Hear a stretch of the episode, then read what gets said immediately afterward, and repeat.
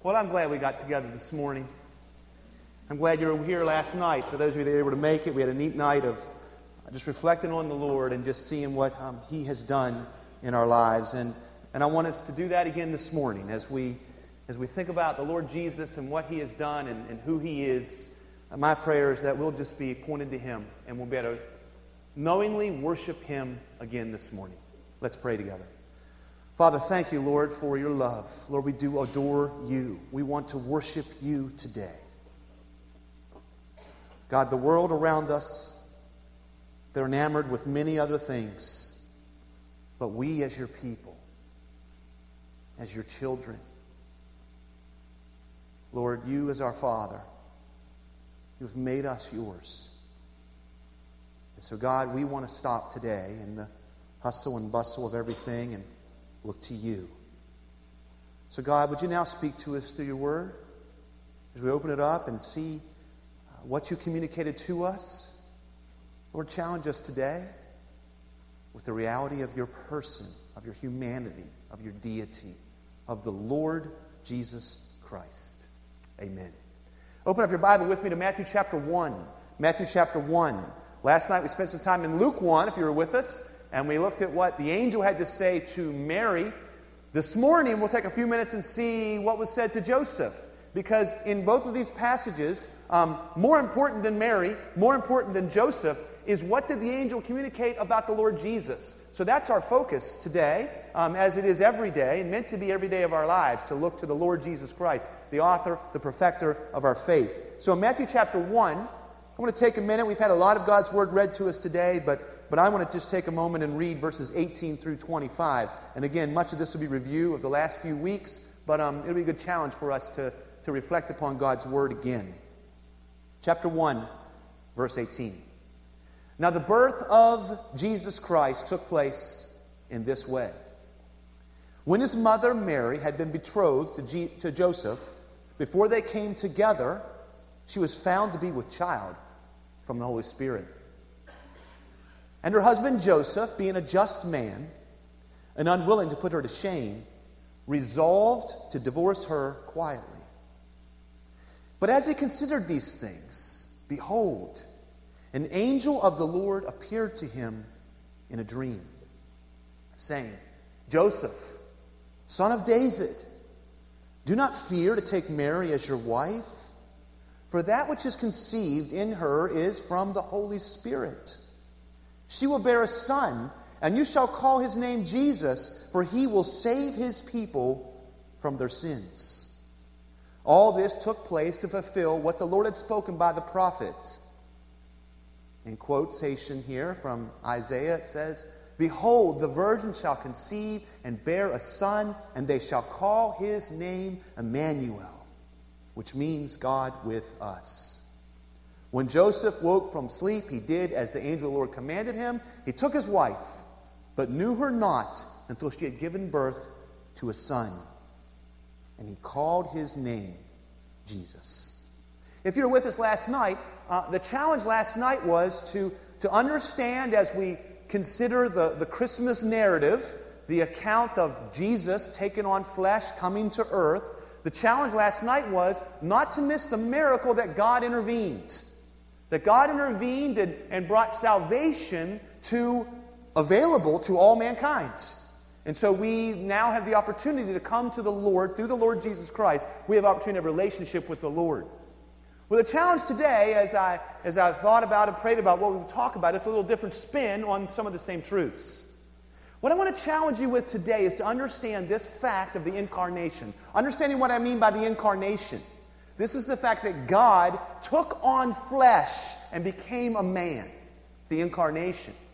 And as we consider that act, that loving act of God, I want to challenge you with this idea that though this event is historical, this truly happened.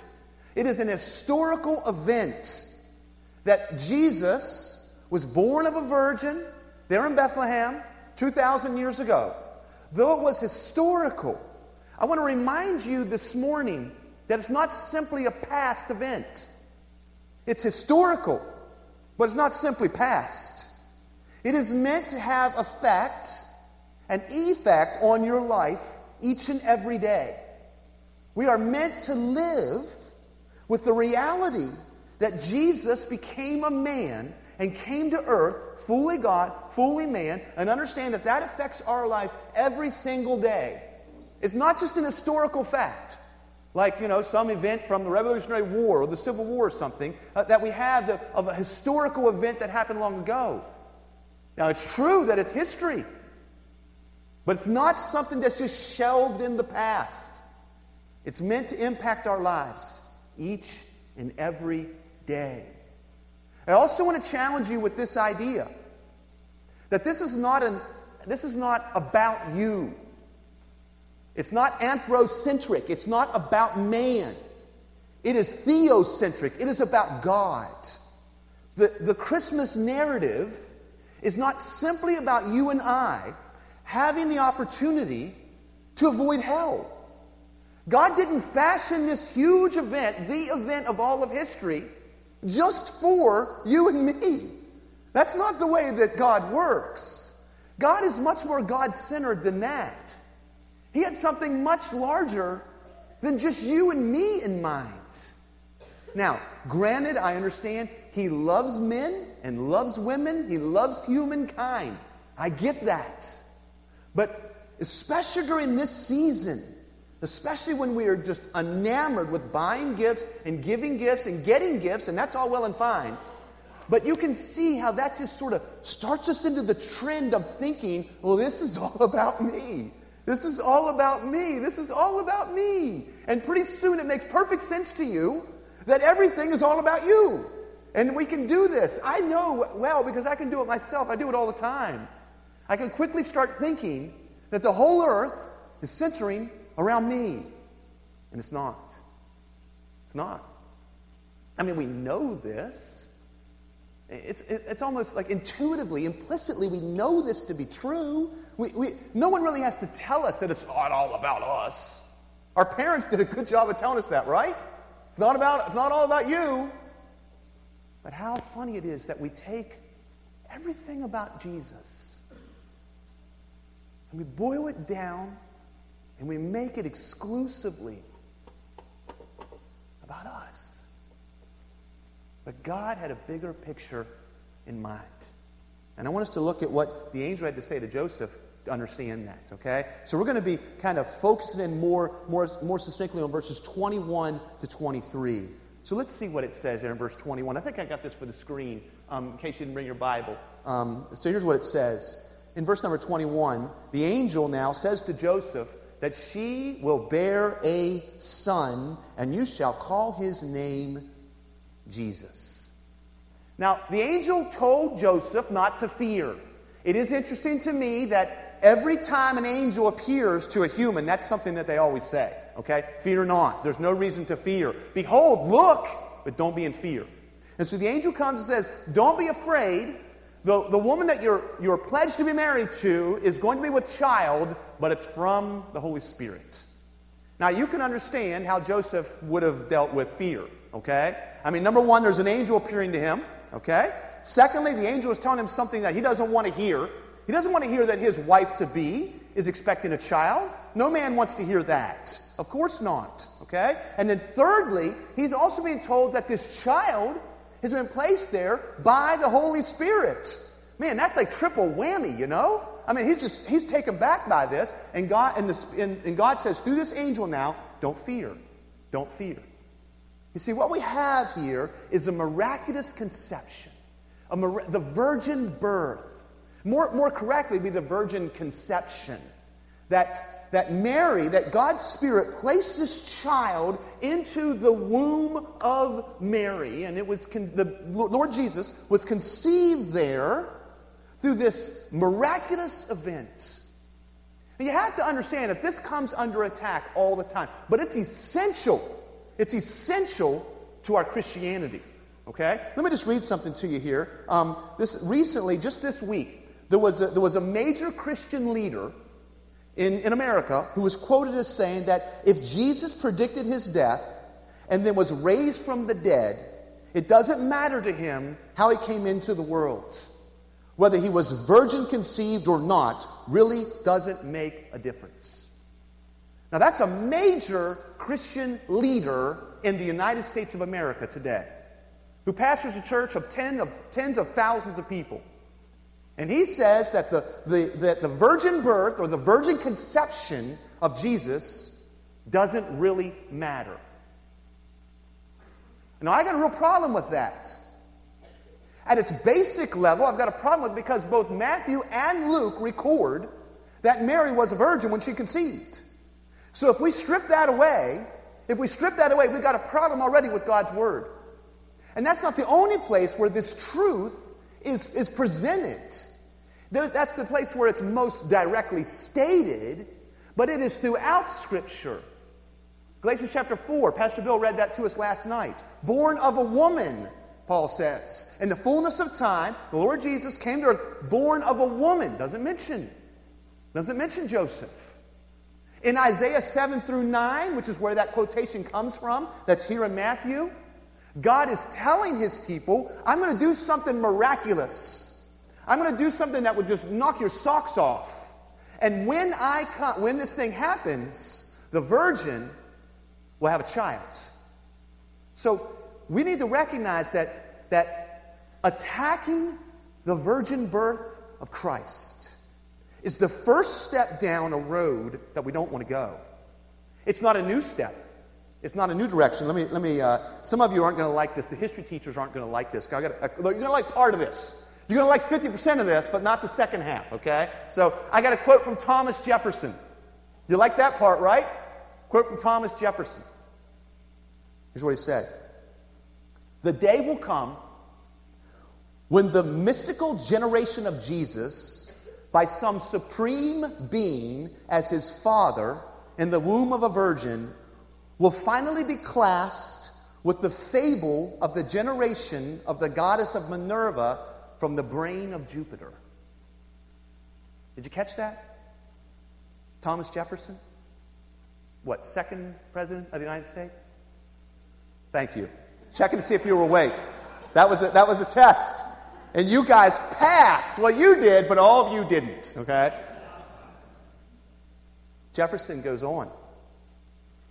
He refers to the biblical teaching concerning the virgin birth of Christ as artificial scaffolding, an argument that has to be picked up and put away over and over again. This isn't new. It isn't new. You go back, go back to the very first century of the church, and there are attacks on the very birth of Jesus because if the humanity and the deity of Christ can be stripped away, we have no gospel. We have no God man. We have no Christ. We have no Son of God. We have no God with us. We have no resurrection. And we are to be pitied more than any other men. We have no Bible. We have no truth. We cannot trust what we have here. It's a miracle, I know. It defies scientific logic. I understand that. But why is it that we as Christians sometimes struggle to accept something that defies scientific logic, but yet we'll believe, we say, we'll believe in an eternal heaven and eternal hell, We'll believe that God came as a man and died for us and somehow then imputed that righteousness to us, but yet we scratch our heads and say, but a virgin birth? That's impossible. Listen, it's necessary. It's necessary. Joseph understood that. He understood that.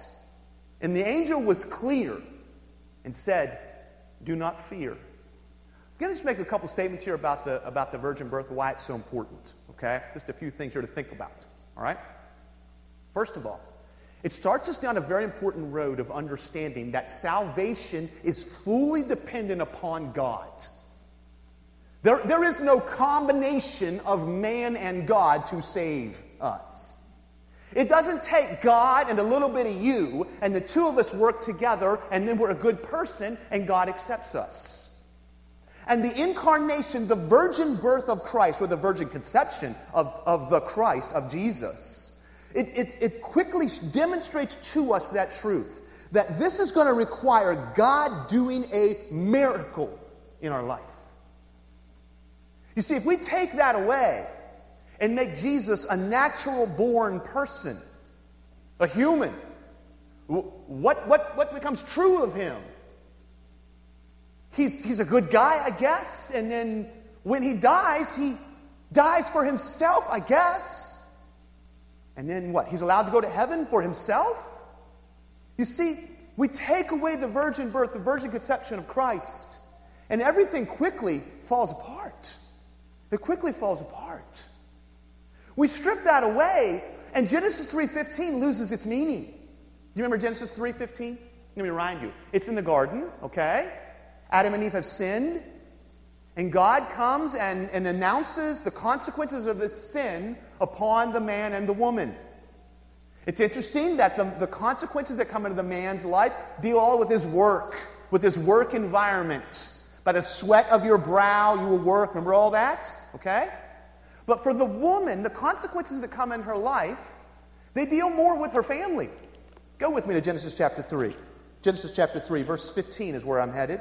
I want you to turn there and see this, but it is important for us to understand this truth. Genesis 3:15. God here says, I will put enmity, that is, a broken relationship, a, a challenge between you and the woman. Speaking to the serpent, Satan had, in, had commended this serpent and empowered this serpent and, and tempted and deceived Eve. Between you and the woman, it says, and between your offspring and her offspring, he shall bruise your head and you shall bruise his heel. I want you to notice here that the consequence is directed towards her offspring. Even here, we have alluded to that this one will come. He, you will bruise his heel, but you will bruise his head, that is, but he will crush you. So we need to understand here that, that it's important, it's essential for us to understand that God was going to come through this woman, through a woman who had been deceived by the enemy of God. And lastly, I'll just say that without the, the virgin conception, then Jesus is no longer fully God and fully man. It's something we must remember from the last month of our time together, okay? Jesus is 100% God and 100% man. Combined together into one person. One person, fully God, fully man. Impossible without this miracle. We have a miracle here. A miracle conception. And it's, it's amazing what, what God has done, and we must not attack it. Go back to uh, Matthew, though, with me. Would you turn back there? Matthew chapter 1 is where I'm at. Do not fear. Take Mary as your wife, for that which is conceived in her is from the Holy Spirit. She will bear a son, and you shall call his name Jesus. We also have a miraculous provision. Last night, we talked about what the name Jesus means. Do you know? Think about it in your mind. Do you know? You have an answer? Uh, okay, all right, all right, all right. It is the name of God and rescue or saves. And what do we do with them? Cram them together, okay? And you got Jesus. His very name means Yahweh saves, the Lord rescues. And last night we focused upon the fact that he rescues us from our sin. And here's where that comes from His name shall be Jesus, for he shall save his people from their sins. Now, what I want to express to you today, what I, what I want God to impress upon our heart, is this is not just simply an historical event that lives in the past, but it very much affects our present everyday life. And here's how. Here's how. We need to understand that God is still, now hear this, God is still to this day and into the future now saving you from your sins. Now, let this seep into your heart and understand a difficult theological truth. Your salvation is not finished yet. It is not finished yet. You say, well, no, wait a minute, Pastor Lowell. When I was 15 years old, I went forward on a Sunday morning and I knelt down there, there at the, at the whatever this thing is called, and, and prayed to receive Jesus. Altar, that's it. I was there at the altar and received Jesus. And I was saved. True. But you need to also realize this truth that God is continuing to save you. And if not for the incarnation, if not for the very present day ministry of the God man Jesus, you and I would be ushered into hell. We need Jesus to keep saving us. Now, that's quite a statement. I need to show you that in the Bible, right? Okay, go in Hebrews. Go to chapter 7 with me. Go to Hebrews chapter 7. Hebrews chapter 7. I want you to see that this is an important truth for us to understand. You see, your salvation was not one and done. You did not one day get saved and now that's it. I'm going to heaven and everything's great for me. We have so attacked the message of Jesus and the reality of a relationship with Him. And I'm telling you, we've got to understand it is deceiving people into hell. It is deceiving people into hell to think that one day I made some decision because I wanted my parents to be happy, or because I didn't want to go to hell, or because it, you know, just was the thing to do that day at youth group. So I made this decision, and now I'm all well and fine.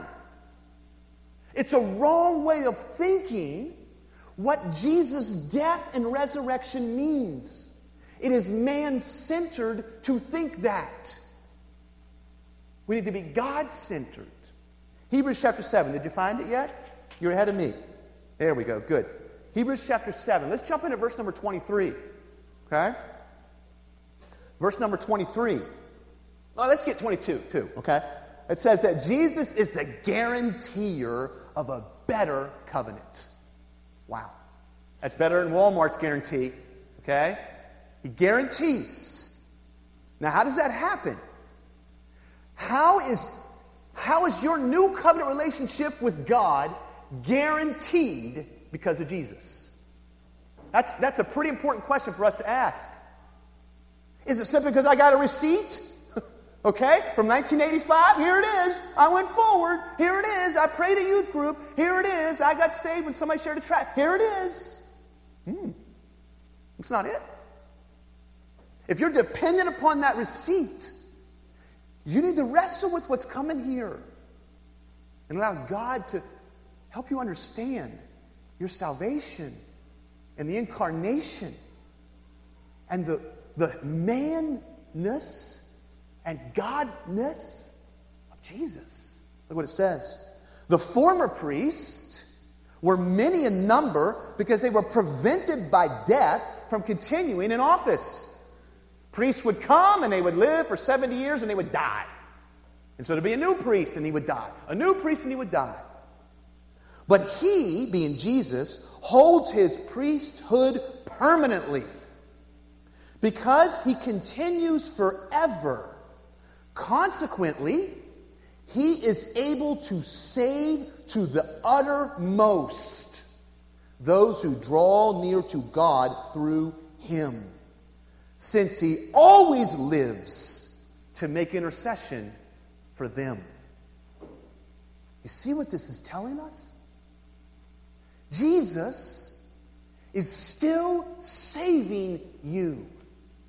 If you have put your trust in Christ and the Spirit of God has come and lived in you, Jesus right now is at the right hand of the Father and he is interceding for you. No, I don't know how that works. I kind of make it up in my mind what that might look like. I look, I, I, picture Lowell, you know, he's living his life, you know, going just regular doing the things he does every single day, and one day he sins. Okay, one minute, almost. All right, speeds, I don't know, whatever you want to come up with. Okay, it doesn't matter. Fill in the blank, but be kind to me. Okay, but fill in the blank. All right, he sins. Now listen. If the incarnation, if the saving work of Jesus was one and done, On that day in Bethlehem, one and done, that's it. Saved. Well, folks, I just I just sinned. I just sinned. What about that sin? What about it? It needs to be dealt with. And what this passage is telling us in Hebrews 10:10 10, 10 as well, you can turn over and look at it, is that Jesus is continuing to save you. You need Jesus, the man Jesus, the God man Jesus, continuing to save you today. Continuing to save you today. The incarnation, Jesus coming to earth and taking on flesh for us. This was not some just historical event. It's not just something from the past that we stand around a nativity set and look, oh, there's baby Jesus. Yeah, hoorah. Uh uh-uh. No. If you're stuck there, oh, oh, I invite you to understand what you have in Christ. You have the God man. You have the God man who's there as an arbitrator for you. Job 9. You turn there towards the end, verse 25. Job says this. Remember Job? Job is in a battle, he doesn't even know it. And he comes under all this, this struggle and this suffering in his life. And he cries out to God. This is, this is like this is like 2,000 years before Jesus even came to earth, okay? And in Job 9, he says this Oh, that you, speaking to God, Oh, that I could come to you through an arbitrator. Oh, that I would have one that would come between us. That I could bring, that I could bring myself to you. Oh, that there would be an arbitrator between us. That's who Jesus is today. He's not just some baby in a feeding trough. He's not some image on a stained glass window. He's not something that you got excited about in your teen years. He is the God of the universe who lives to intercede for us today. Christmas continues, folks. It continues. It's not just a past event that doesn't mean anything. It's meant to be today who you're dependent upon, tomorrow who you will depend upon, the next day who will continue to save you. To the uttermost, He lives on that you and I would have life. Go back to Matthew, and I'll wrap up with one more point this morning on this Christmas morning. It's good for us to come together and look at Jesus. Look at who Jesus is and what he offers. Lastly, here in verse 23 Behold, the virgin shall conceive and bear a son, and they shall call his name Emmanuel. And we have talked about Emmanuel for a month and what it means. And again, it's another compound word. It simply means God with us. But I want to challenge you with this idea of what that, what that really means. It's, it's a miraculous connection that we can have with God. Do you know God in that way today? Are you living in the overflow of Emmanuel? Are you living out connected with Him? God went to great lengths to give us this opportunity. Literally, since eternity, that God had planned out Emmanuel. Ephesians says that before the foundations of the world, he chose you, predestined you to have this relationship with Him, that God would be with you. It's very significant to me in verse 23 what it does not say. What it does not say. It does not say, and they shall call his name Emmanuel, which means God was with us. It does not say God was with us. This is not a past event, it's a present reality for those who are in Christ. That God is with you if you know him. For those who are in Jesus, as we celebrate this Christmas season and as we, we look to the Lord Jesus and remember who he is and what he has done, we need to remember that he is with us, that he will never leave us, that he will never forsake us. That Paul said he came into the world to save sinners, and Paul said, I'm the chief among sinners, I'm the worst of worse.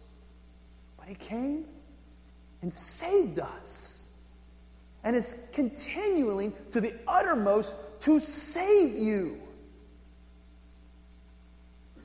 We can give up on one another. We can let each other down. We can fail one another. We can turn from one another. For some, Christmas, honestly, is a reminder of those events. For some, it's a reminder of times where there's been failure in the past and where there's been heartache in the past and there's been, there's been rejection in the past. Listen, God really meant it when He said that you are a new creature. If anyone is in Christ, he is a new creature. The old, gone. Everything brand new. And that is all about that God is with us. Emmanuel. As you worship Him today, as we sing another song today of praise to Him, just remember the, the miraculous way that God came into earth. Remember the miraculous provision that God is continually to the uttermost now, continuing to give to his children, continuing to save, continuing to save. And the miraculous connection that you and I can enjoy with Christ. One more thought. The night, well, shortly before Jesus died and went to be with the Lord, he was with his disciples. He's telling them he's going to leave, and it breaks their heart. And he says in John chapter 16, verse 7, he says, It is to your advantage that I go away. Jesus, now speaking to his disciples, says, You're better off if I go away. This shocked them. What? What do you mean? Three verses later, he says, Because I will send counselor, the Holy Spirit, and he will be with you. God with us, Emmanuel. Let's pray. Father in heaven, Lord, thank you for the truth of your word. You are with us still.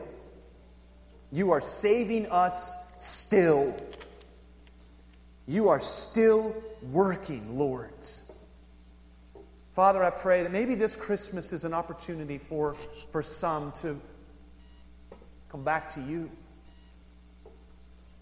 Lord, there's nothing wrong with on a Christmas morning coming to you in a real, personal, intimate way. Lord, we can fail. We can depart. We can leave. But you never do. Your spirit comes Lord, and you indwell your children never to leave. Always, God, with us. Hear our hearts now, Lord.